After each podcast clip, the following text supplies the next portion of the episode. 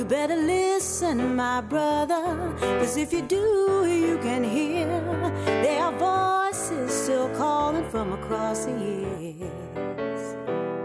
And they're crying across the ocean, they're crying across the land, and they will until we all come to understand.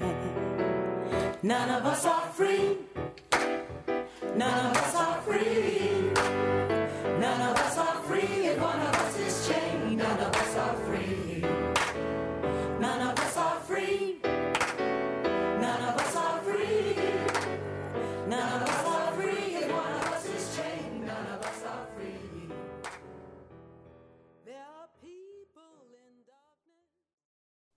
All right. Welcome, everybody, to the Labor Radio Podcast Network's weekly Wednesday live stream, where we interview labor leaders about current labor issues. My name is Jacob Morrison. I have a union talk radio show here in Alabama on 92.5 WVNN. You can also find us on YouTube and Facebook, all the social media, everything like that at the Valley Labor Report, where uh, my co host and I uh, talk to Alabamians about labor issues. My co host today is Judy Ancel. Judy?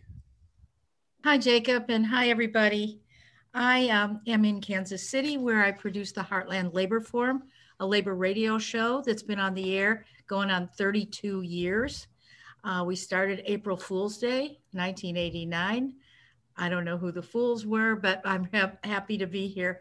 And we are supported by many of the lo- local unions in Kansas City. Judy, thanks so much for helping me with this. And so, uh, what what Judy and I decided to talk about was NAFTA and the USMCA. Uh, in July of 2020, the U.S. Mexico Canada Agreement, or USMCA, was put into force ostensibly as a kept promise, right, from President Trump's 2016 campaign. Uh, the USMCA is a renegotiation of the North American Free Trade Agreement, which was shepherded by Bill Clinton in the 90s. Uh, but since you, the USMCA's passage, there has been just very, very little discussion of it. Uh, and, you know, like many things in the Trump era, enormous news stories are totally swept away by the tide of daily controversies and even bigger stories. So we wanted to take a step away from the hustle and bustle of kind of the, the 24 hour news cycle and revisit this because it's a really important topic and it's going to affect all of our lives especially those of us with more manufacturing in the manufacturing sector. This is going to be affecting us for years to come. So we wanted to uh, you know revisit the renegotiation of one of the most consequential trade deals in american history. And hopefully we want to revisit that with the clarity that hindsight brings. Um, we're going to be reviewing things that we knew then already, and hopefully, we're going to learn some more uh, that that we can only know after after it was passed. You know, l- learn what its implementation has been like. Our first two guests are Lori Wallach, uh, director of Global Trade Watch, which is a division of Public Citizen. Uh, she's going to be helping us get a better understanding of the the history of NAFTA and the USMCA and a broad overview of what those two trade deals did. And we're then we're going to be talking to Eric Gottwald. He's a tra- he is the trade specialist with the AFL-CIO. He's going to be digging more into some some of the labor aspects. Um, and so in the second half, Judy, we're going to be talking uh, more to Eric and also with your other guests about the agreement from the perspective of folks in Mexico and Canada. So, Judy, talk to us about those folks. Okay, and yes, in the second half, we're going to be talking about NAFTA as a North American agreement and how it has brought us together in one common market uh, in North America. Our guests are going to be Alejandro Villamar, who is from the Mexican Action Network on Free Trade and a longtime activist in Mexico uh, for fair trade rather than free trade. And then we're going to be talking to Rick Arnold from Common Frontiers in Canada, who also has been a longtime activist looking for a much better deal for the peoples of our country and for the working for the working people in, in particular. So um, they're going to be on in the second half of the show.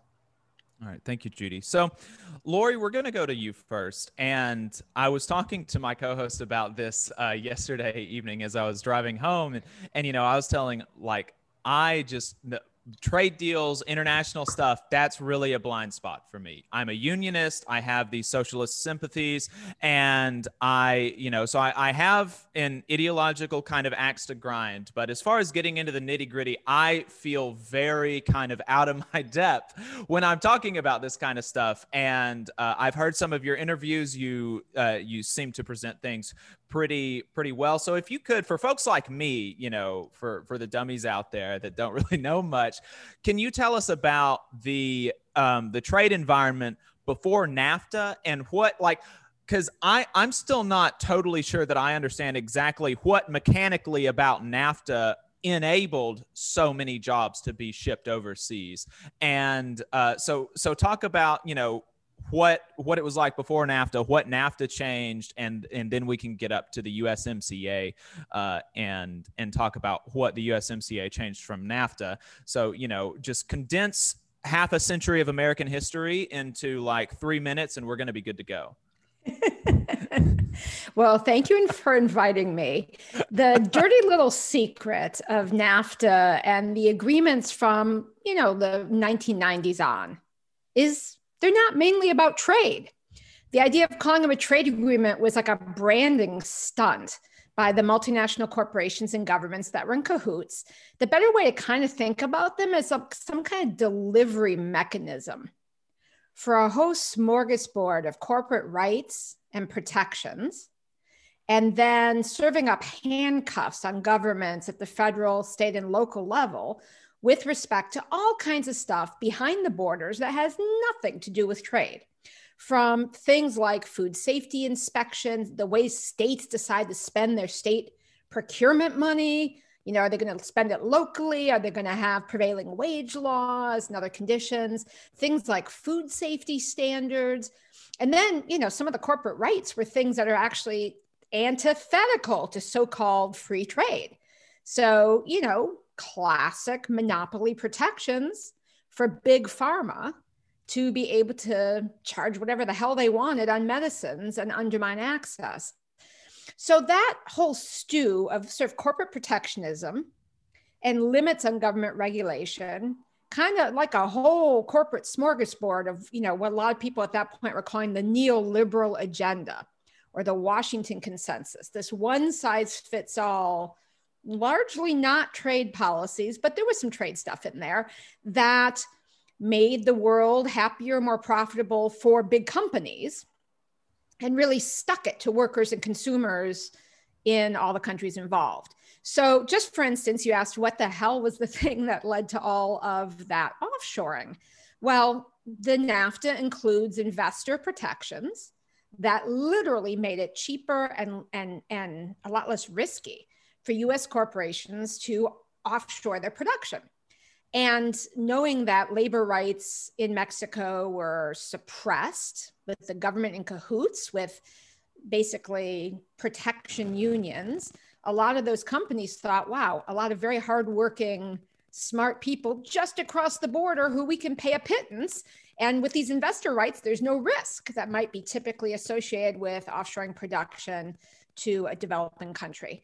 Or, for instance, there are rules in NAFTA that were set up so that some of the kind of regulations that you might in put in place to make things better for people in the host country for all that new investment those were basically protections that investors as foreign investors had special NAFTA what are called investor state rights to attack in secret tribunals and get cash out of us taxpayers if a government dares to put into place a protection for consumers or workers or the environment. So that toxic brew got basically including a lot of things that you could not get through the legislatures of these countries under normal procedures gets all rolled together and branded free trade agreements and the consumer groups and the enviros and the labor groups and the family, farm, and faith groups who opposed it in all three countries. That's when I first met Alejandro, who you're going to hear from in the second part of the show. We were all considered protectionists and backwards. And, and in fact, 25 years in NAFTA, it proved we were right. A million US jobs are officially certified by the government under a program that's quite narrow, what it even includes as being offshored under NAFTA. Two million campesino farmers from Mexico displaced off their lands because hmm. NAFTA, you know, corporate power grab, guaranteed new rights for foreigners to own Mexican farmland, basically undoing the land reforms of the Mexican Revolution. And $400 million are paid out to corporations doing those investor attacks over tax expands and timber policies and energy policies and water policies that were pro people and pro planet. And in the course of all that, with no real union rights in Mexico, all the, that investment came in, but real wages in Mexico in manufacturing are now 40% lower than in China. They're lower than they were in real terms, inflation controlled, than before NAFTA. So the corporations got what they wanted, and we all got the shaft. Well, that's and a really that basically interesting. Is the quick and dirty summary of what was in there and what happened. That's a really interesting. Th- I didn't know that, that that wages are actually lower now than they were before because the um the the kind of liberal free trade argument is that yeah sure you know Mexican workers are going to accept less but this is actually going to these free trade agreements they may hurt American workers but they're actually going to make Mexican workers uh, workers that are in these um, countries that are less wealthy than the United States it's going to make them better off ultimately and and what you're saying is that that's actually not happened. Well not not only have, have mexican wages actually stayed lower. So the promises that the mexican people heard from their own government which i'm sure alejandro will speak more about those promises didn't come to fruition either. In fact a hell of a lot of damage happened. But in addition at this point even like the the granddaddy of, of free trade economic theory the guy who you know, is sort of the genius of this is um, a guy named Professor Samuelson, recently passed away. And his last paper before he he passed basically showed that even the consumer benefit side in the US doesn't work mathematically anymore. So Professor Paul Samuelson, famous paper, basically found mathematically that the savings that consumers get in the US on cheaper imports no longer is a bigger number than the loss in wages and standard of living that workers get in having jobs offshore. So even, you hmm. know, the theory of free trade is the consumer wins, then the workers who lose get compensated. The problem is if the majority is the loser, you don't have a minority to compensate with the winners. so right. that that mathematically on both ends has basically been a big loser. So what did the USMCA change about NAFTA? So there is the good, the bad, and the not done. The good news is those investor rights got largely whacked, totally whacked with Canada, limited greatly with Mexico. So those attacks um, in the corporate tribunals are not going to, are largely going to be a thing of the past. The outsourcing incentives in the investor section also got largely removed there were some really outrageous environmental rules like the canadians you're going to speak with the canadian in the second section the canadians were very upset about rules that forced the government to continue exporting natural resources if, if exports were ever started so if you wanted to save water and if you wanted to not have tar sands oils being exported. Once you started, you couldn't stop the spigot. It was called proportionality. And so the mandatory exports of natural resources language was taken out. I think Eric will speak more to this, but some significantly improved labor standards and enforcement were added that um, could make a difference if it's enforced. The environmental standards were improved a little, but not, you know, a lot of stuff got left out, and there is no special enforcement gains there. On the job side, what are called the rules of origin were tightened up.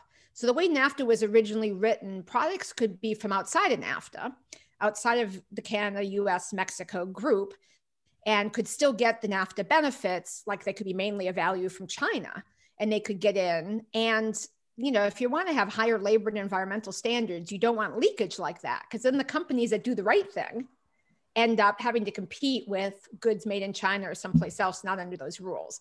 So the rules of origin getting fixed are important. And there were some other things like a sunset review that were half done. The bad news is they added some additional new bad stuff, including some new rights for the big tech giants. It's a chapter called Digital Trade. It's another of those branding stunts. It's not about trade. It limits regulation for privacy, for the big platforms' liability. Like when Amazon or someone sells you something, they say you can't sue them if it burns down your house or hurts you because they, they consider it a free speech protection. So some of those crazy big tech and monopoly rules related to that ended up getting added. And they're the things that didn't get fixed. So they're really bad NAFTA rules on agriculture that are the reason that so many people in Mexico got displaced. They're really bad NAFTA rules on food safety and product standards, and none of that stuff got fixed. And a lot of that bad stuff is also in the WTO. So some of it you can't even fix just in NAFTA because unfortunately it's also in the global agreement. So if you fixed it in NAFTA, like a lot of folks said, why didn't we oppose the USMCA? Because we didn't, because basically we didn't support it, we didn't oppose it, we just laid out the, the pros and cons. But objectively, mm-hmm. clearly, it was a much better agreement than NAFTA and was going to stop some of the ongoing damage. And if it gets enforced right, it could really help improve labor rights in Mexico. And at the same time, we couldn't support it because it had some new bad stuff. and mm. some of it you can't fix unless you fix WTO as well as NAFTA. But it sure as hell was a step in the right direction. And I see it as like the, the new floor from which we need to advocate. So that bad stuff that came out can never be in another agreement. And then we need to build on the good stuff. And the garbage that's still in there still needs to be taken out. Right. Well, Eric, uh, uh, she, you know, she mentioned uh, that about the labor protections in Mexico, and, and and that's a good place to loop you in on because that that was one of the things that I remember um, being trumpeted about was that, that you know this adds some kind of labor protections in Mexico, and and you mentioned there's been an in, independent review uh, after the USMCA was passed. Um, I I didn't get to dig into it as, as much as I would like, but uh, you know what what were specifically those labor protections and and to what extent have they been enforced so far?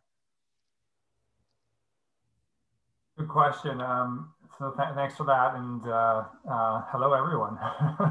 um, yeah, I think a couple um, pretty significant things happened uh, on labor under USMCA.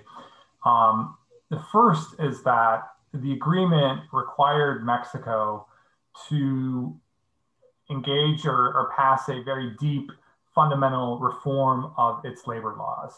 Um, and we, we saw that as, first of all, just to just pause for a minute here, very often with trade deals, and Lori will, Lori knows this, um, you know, promises are made um, on labor and the environment, but um, governments are allowed to say, well, we'll do that, but let's sign the deal now. Um, and we'll, we'll, we promise we'll, we'll clean up this labor law, that, that environmental law. We'll do that down the line. Let's just, let's sign the deal. Um, mm.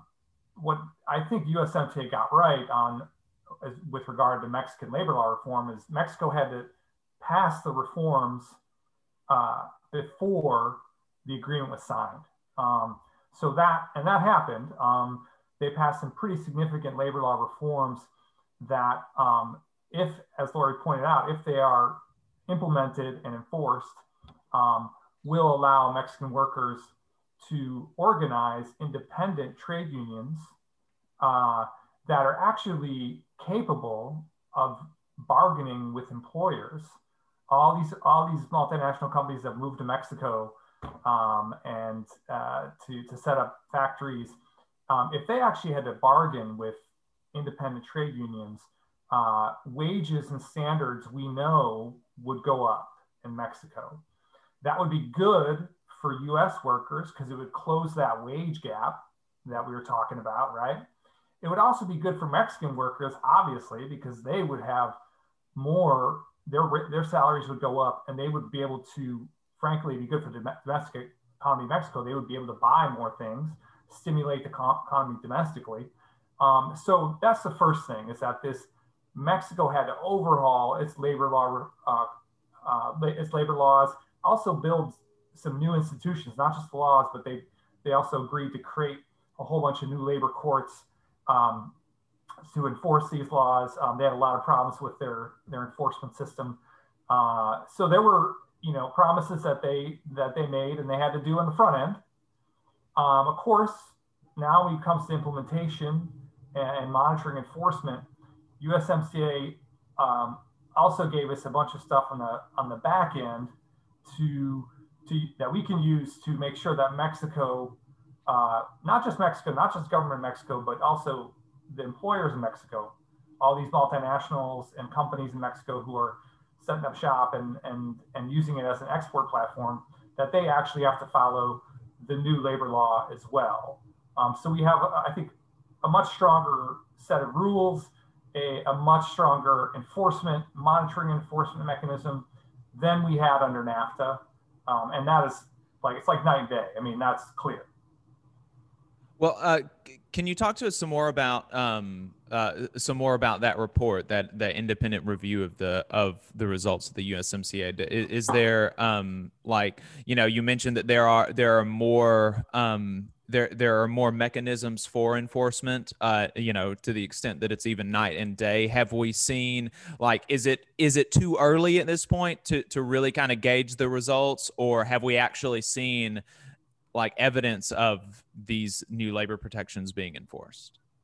So I think there's a so it's early. Let's just put it that way. It's it's it's too early to know to to declare you know uh, whether USMCA the labor reforms and, and standards whether they're going to be successful in the long term. Right? We're talking about what needs to happen in Mexico. Just to step back for a second, the type of labor law reform we're talking about and the industrial relations changes are fundamental these are changes that will have to take place over, we're talking about measuring in years, a decade. I mean, we are talking about really trying to change the, the way that uh, workers and employers uh, relate to each other in Mexico. So these are long term changes. But uh, this first report of the Independent Mexico Labor Expert Board um, was kind of a mixed bag. I mean, it had, what, in a nutshell, what it, what it said was Mexico, the government of Mexico, has uh, begun to deliver on these new institutions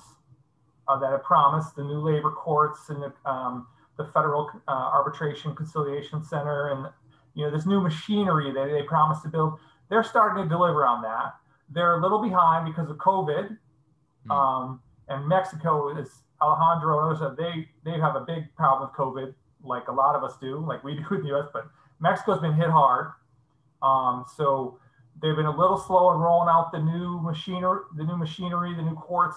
Um, I would say that the uh, unfortunately, where we haven't seen a lot of progress is we, we there's a number of existing cases that we've been following for for years where uh, employers in Mexico have denied workers their rights to organize in, in, a, in a number of different facilities um, unfortunately, we haven't seen a lot of change on the ground yet um, in, in these factories.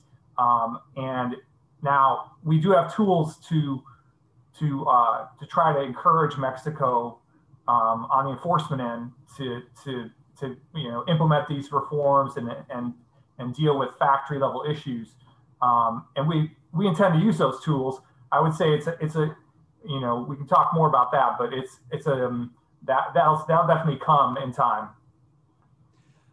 I'm I'm interested in in why uh, you know Lori mentioned that they actually didn't endorse uh, the USMCA. They laid out the pros and the cons, but the AFL-CIO actually did endorse. Uh, what I, I'm I, what was it that pushed the AFL-CIO National Federation to endorse it?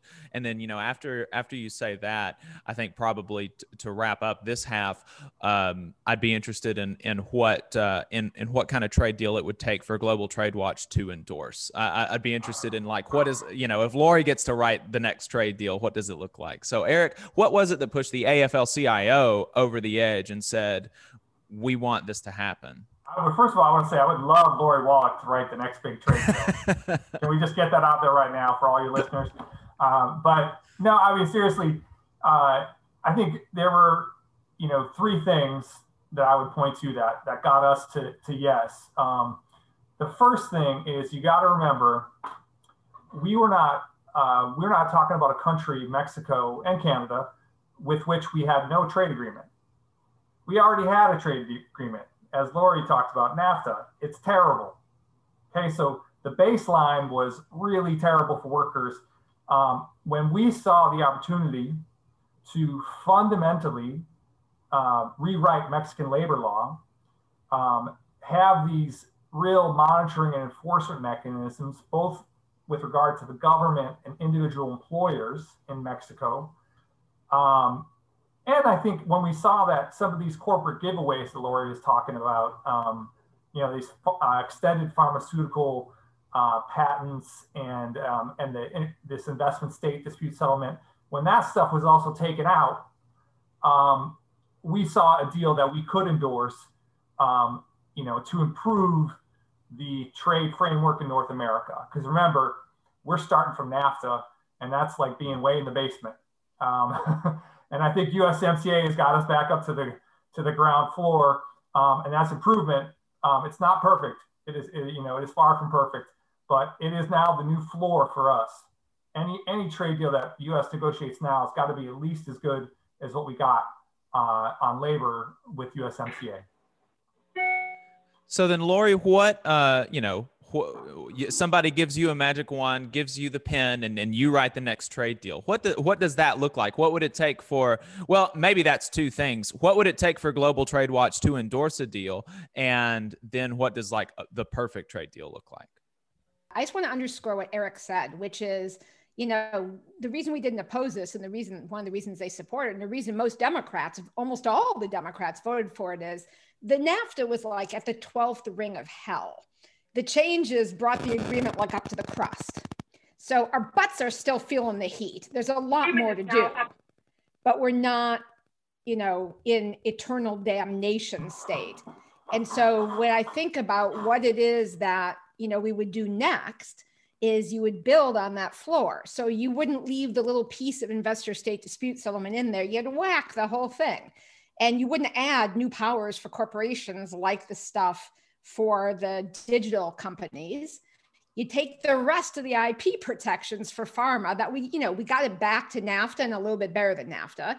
When Trump originally negotiated, he had all kinds of new giveaways. And so, you know, but there's still, it still isn't the agreement that helps make sure that technology is spread so people can get affordable medicines. You would get rid of all of the stuff that is basically regulatory handcuffs. In a trade agreement, the standard should be national treatment.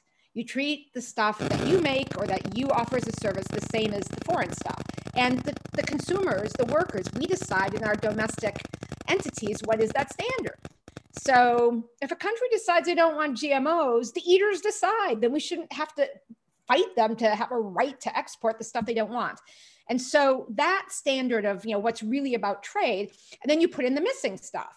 So what's missing? There are international labor standards through the ILO. Right now, they don't have the status relative to the trade agreements, except in NAFTA now, and the new revised NAFTA. We still call it revised NAFTA because we don't think it's good enough to get a totally different name. But in the revised NAFTA, you would basically build up so that, all right, we've got these international standards. We're not telling other countries, do it our way or else.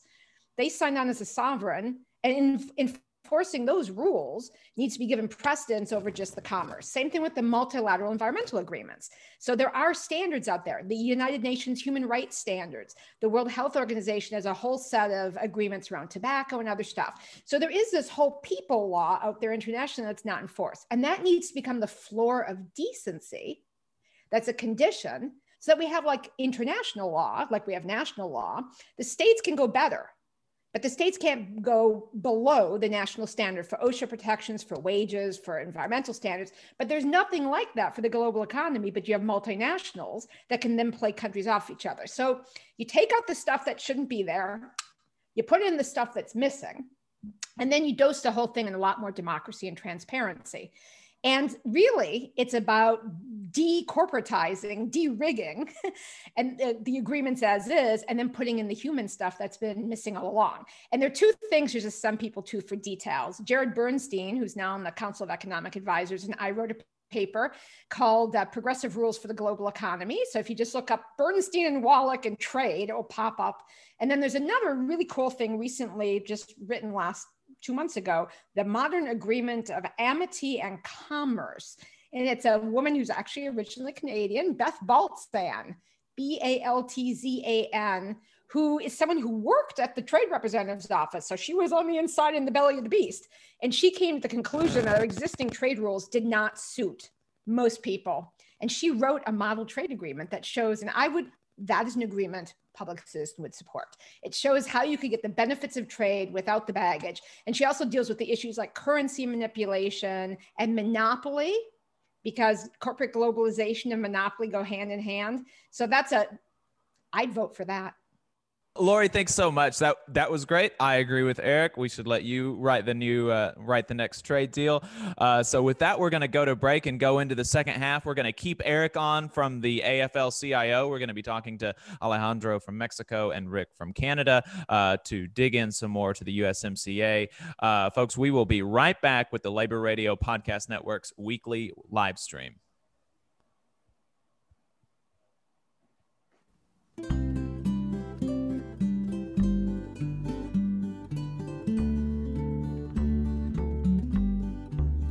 South of the border in the loving tongue. They used to sing corridos by the Rio Grande, and every singer told of his adventures bold back in the times when Pancho Villa and Zapata rolled south of the border. How the times have changed. Maquiladora plants along the Rio Grande and the song they sing is just a money thing that will leave you in the morning without anything.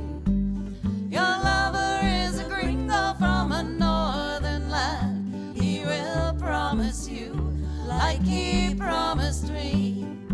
All he'll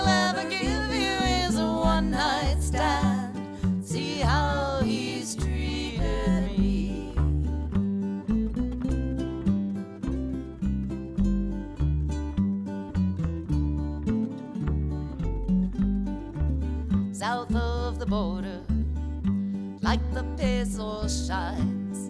The flowers come to bloom beside the Rio Grande. They find a job that pays below the living wage. They'll wither in the sun before they come of age. South of the border. That song, Maquiladoras, was sung by Ann Feeney. And of course, maquiladoras are the factories uh, across the border in Mexico. It was sung by Ann Feeney and written by Larry Penn.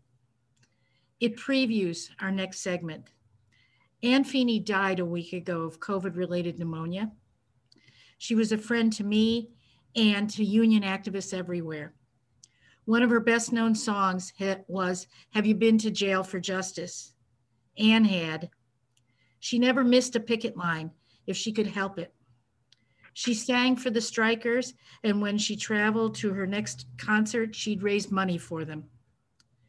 She was a, a kind of traveling musical Mother Jones. Utah Phillips called her the greatest labor singer of our times. We will all miss her. I'm Judy Ancel, and I introduced myself. Uh, my show is the Heartland Labor Forum in Kansas City.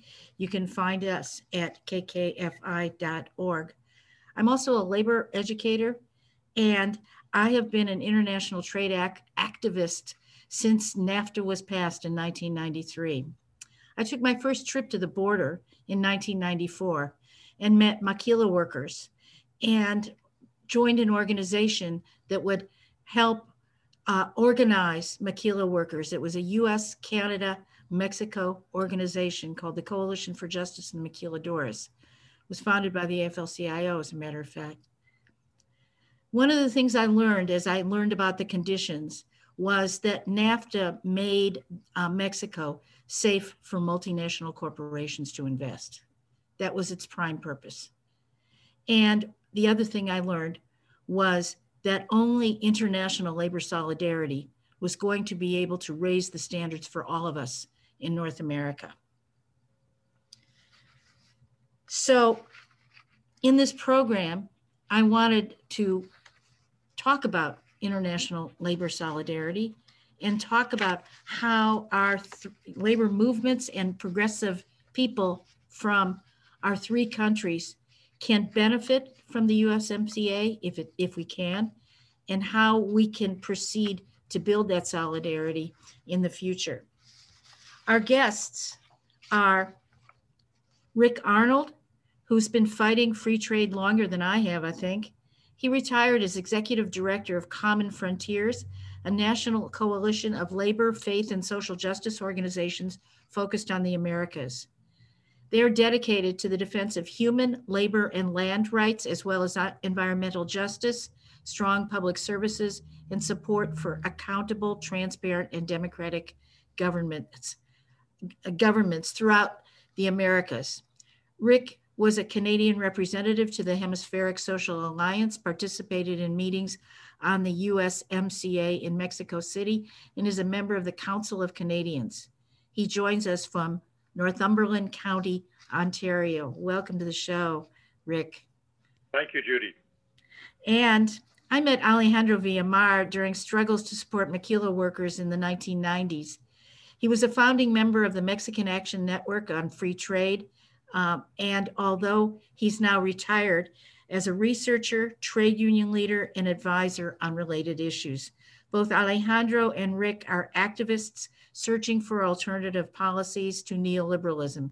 Alejandro joins us from Mexico City. And welcome, Alejandro. Thank you, Judy.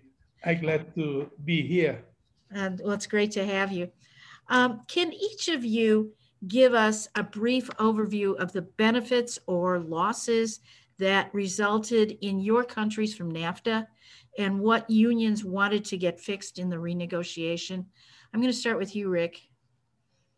Sure, Judy. Uh, let me let me take uh, let, let, me take us all back for a moment uh, to the early 90s, uh, where the uh, current or the previous NAFTA was being negotiated.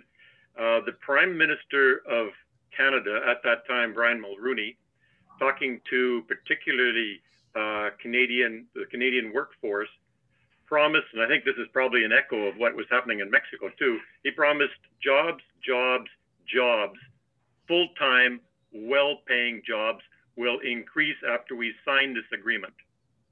That was his uh, mantra.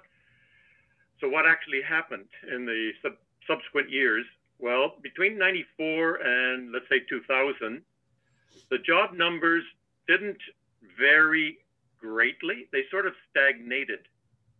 But uh, as of the year 2000, between 2000 and 2017, uh, Canada lost 540,000 manufacturing jobs. You have to multiply this by a factor of at least 10 if you under, understand what it would mean in the US context. Canada's GDP, gross domestic product, grew at a slower pace in the 25 years after the first NAFTA than in the 25 years before NAFTA.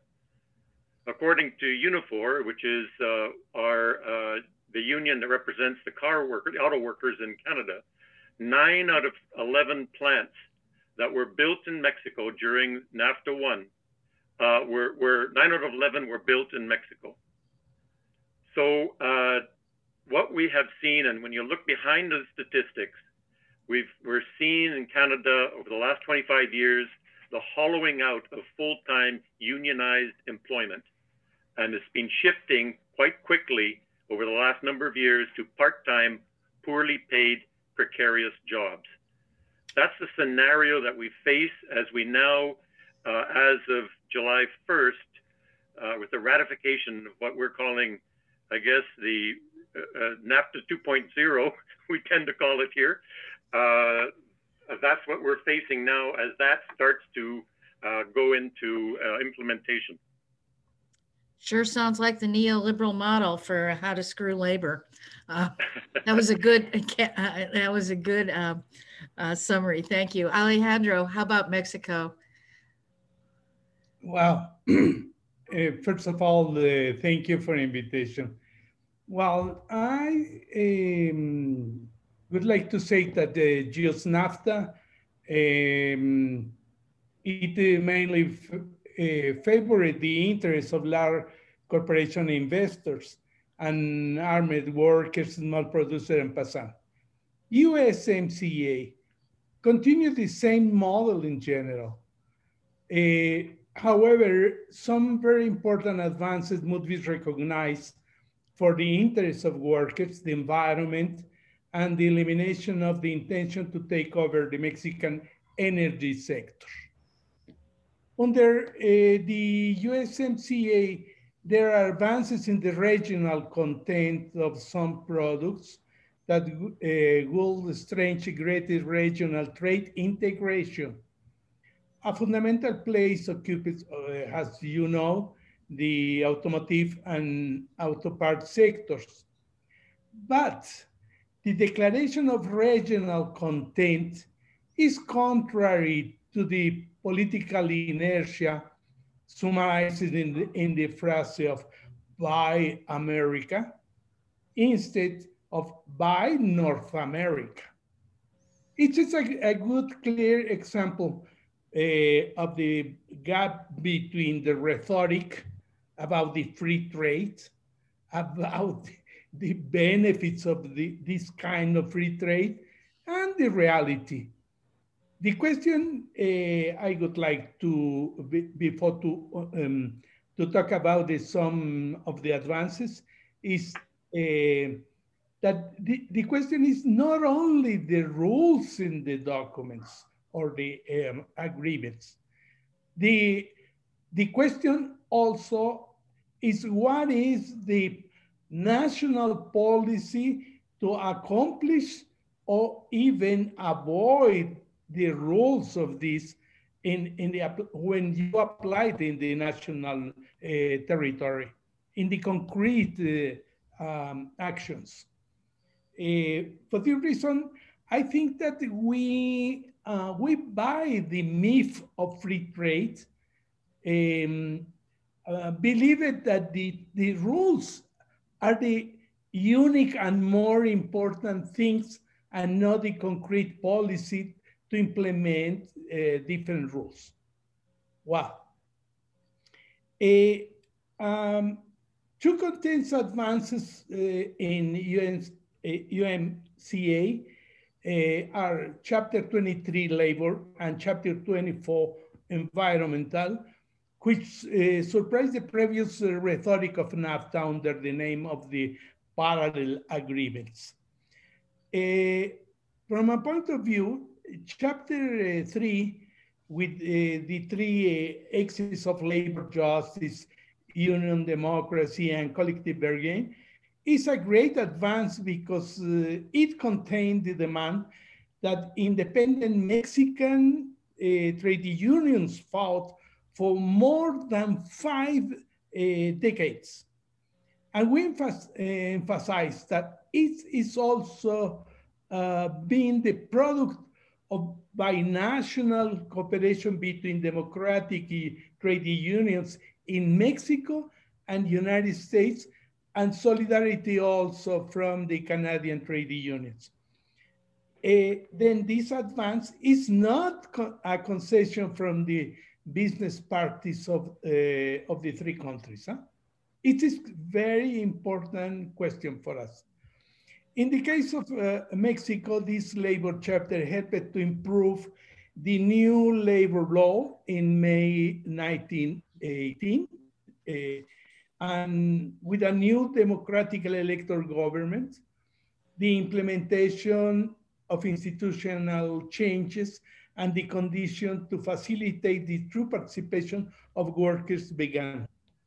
But to understand the problem of its implementation and compliance, no one should forget or ignore that we are facing a situation in Mexico uh, of a very strong inertial resistance from the old institutions the lack of training of officials, business resistance, and corrupt union leaders benefited by the old world rules, as well as the repression and low organization level of the workers who want uh, to change. Uh, let, me, let me interrupt you, Alejandro. So um, I, I don't, we don't have a whole lot of time, but I'd, I'd like to know, so your president, Andres Manuel Lopez Obrador, AMLO, he's called, is he really in favor of the labor law reform? Is he going to use his political capital in order to overcome the resistance of all these forces you're talking about? Or is, is he just going to let this thing drag on and on? What do you think? I'm total convinced, strong convinced that the uh, AMLO, it's, it's Lopez Obrador, uh, um, not only believe, uh, not only believe now, and he have an, a background of, of support these kind of fights, but uh, now it, it, uh, are very good uh, government uh, well willing to transform this situation. For this reason, we're talking about the four transformation of 4T, the four transformation in Mexico. Uh, but the question is, uh, the power is not only the government. The true power are the real factors. it, it is the, the business, the investors, and the leaders. Then it's, it's not uh, it's not now the governmental power. It looks like also has in U.S. Biden is the president or Trump was the president, but the power was not in the White House. Please, uh, uh, we need to overcome this kind of myth. Uh, the, the truly power are in other parts, in other actors. Then the question, the political uh, challenge is how to overcome this resistance, how to increase the participation of the workers to take part in this transformation. Oh, and okay. Let me interrupt you there because I want to get back to that later on, and we could uh, talk about what the workers in Matamoros have have been doing because I think that's one one reason. But I want to ask Rick. Um, Rick, what what did labor in Canada get from the USMCA, and um, what didn't it get that you think it should have?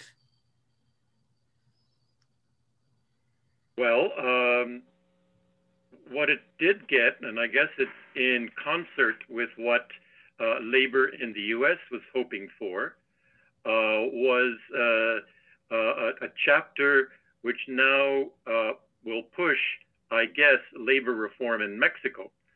Um, it's an odd situation, I have to tell you, though, uh, because, and I don't know if you are aware of this, uh, besides the rapid response uh, ability of the United States and Mexico around the new labor laws, and uh, the attempt to make sure that everything stays on course for those changes to be made.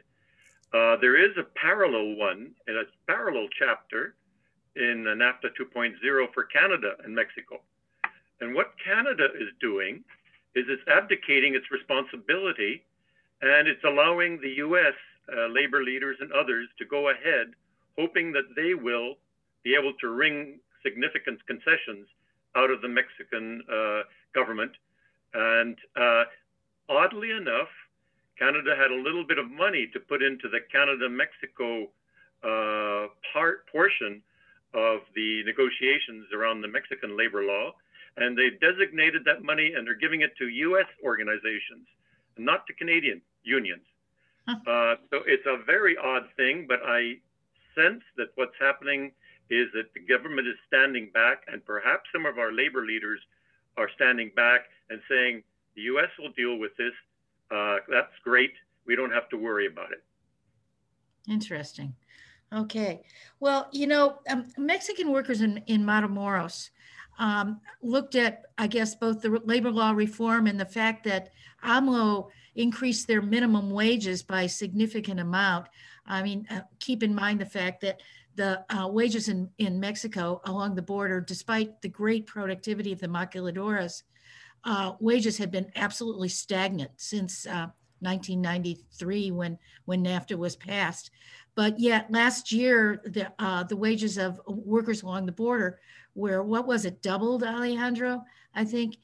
but but the workers are organizing. Can you talk about that and and what kind of a challenge this is bringing to push uh, the Mexican uh, government and the state governments to actually implement the labor law reform? And can you talk about Susana Prieto Terrazas? Wow. Uh, Susana Prieto Terrazas is the labor lawyer, which uh, play an incredible role during the successful strikes in the border. And uh, uh, he, um, she, she can to, um, uh, uh, she can to mobilize 48 uh, um, companies and workers from the 48 companies and to fight not only for the salaries, and successfully obtain the um, increase of the wages, but also, also for first time in many decades to organize the first uh, free trade union in the border.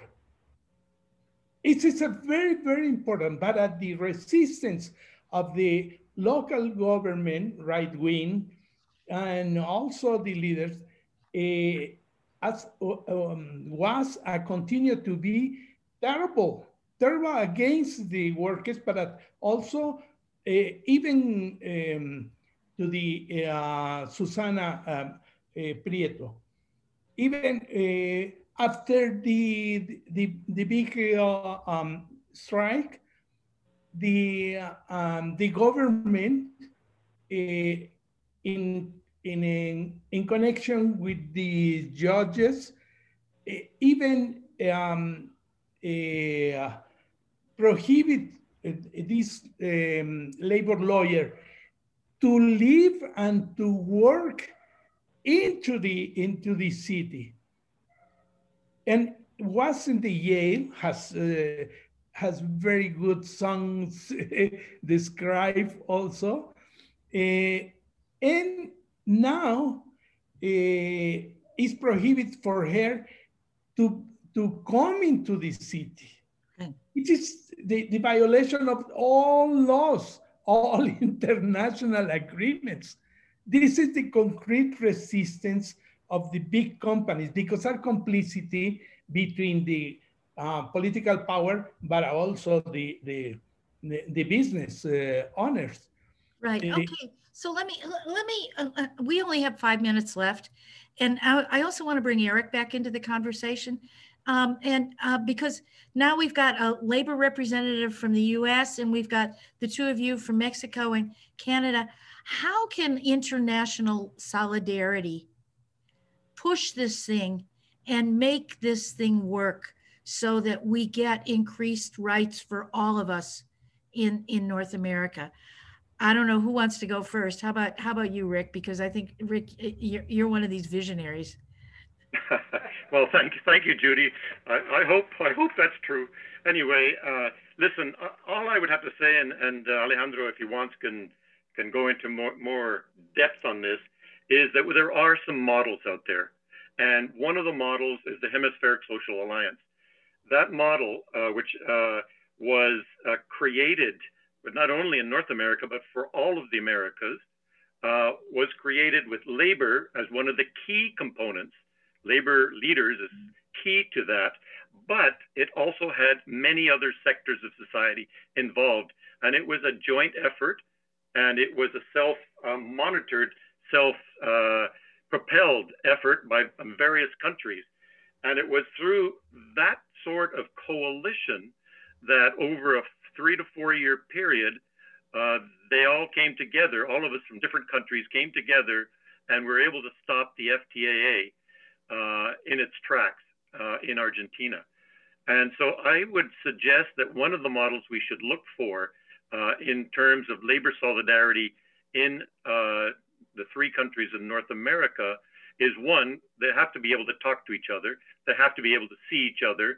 COVID 19 is not helping that at the moment too much but also the need to have the backing of significant other sectors of society with all with labor and other sectors pulling together and with more consequential uh, intervention in the economy by the governments, which is what NAFTA tr- has tried to stop in uh, traditionally. Uh, I think that's uh, that's going to be one of the way forwards.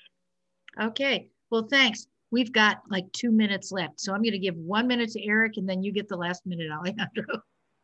Yeah. Well, first of all, uh, excuse me for my bad English. Well, but uh, I think that the other concrete uh, aspect is in this moment, the um, to understand what is the concrete situation in, in Mexico to implement and comply with the uh, compromises from the chapter 23.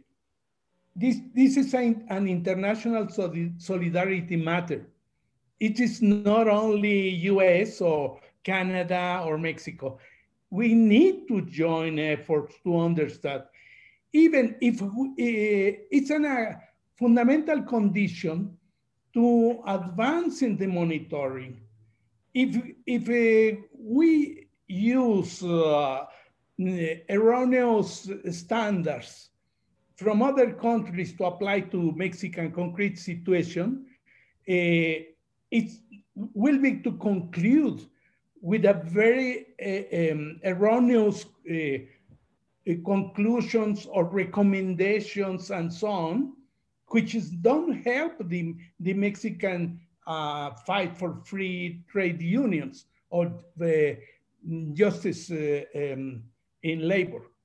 I, I, think that this is a, a, a good question, and we wish uh, that it's very important to stretch the cooperation for the benefits of the three countries. Okay, thanks. Eric, you got 30 seconds.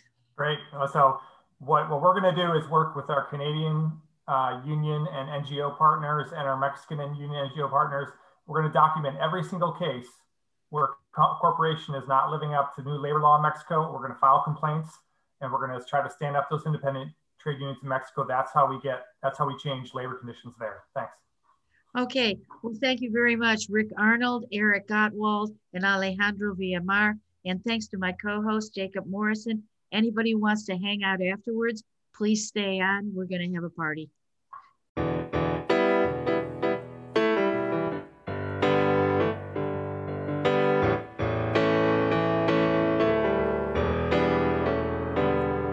better listen, my brother, cause if you do, you can hear. Their voices still calling from across the years. And they're crying across the ocean, they're crying across the land, and they will until we all come to understand. None of us are free, none of us are free, none of us are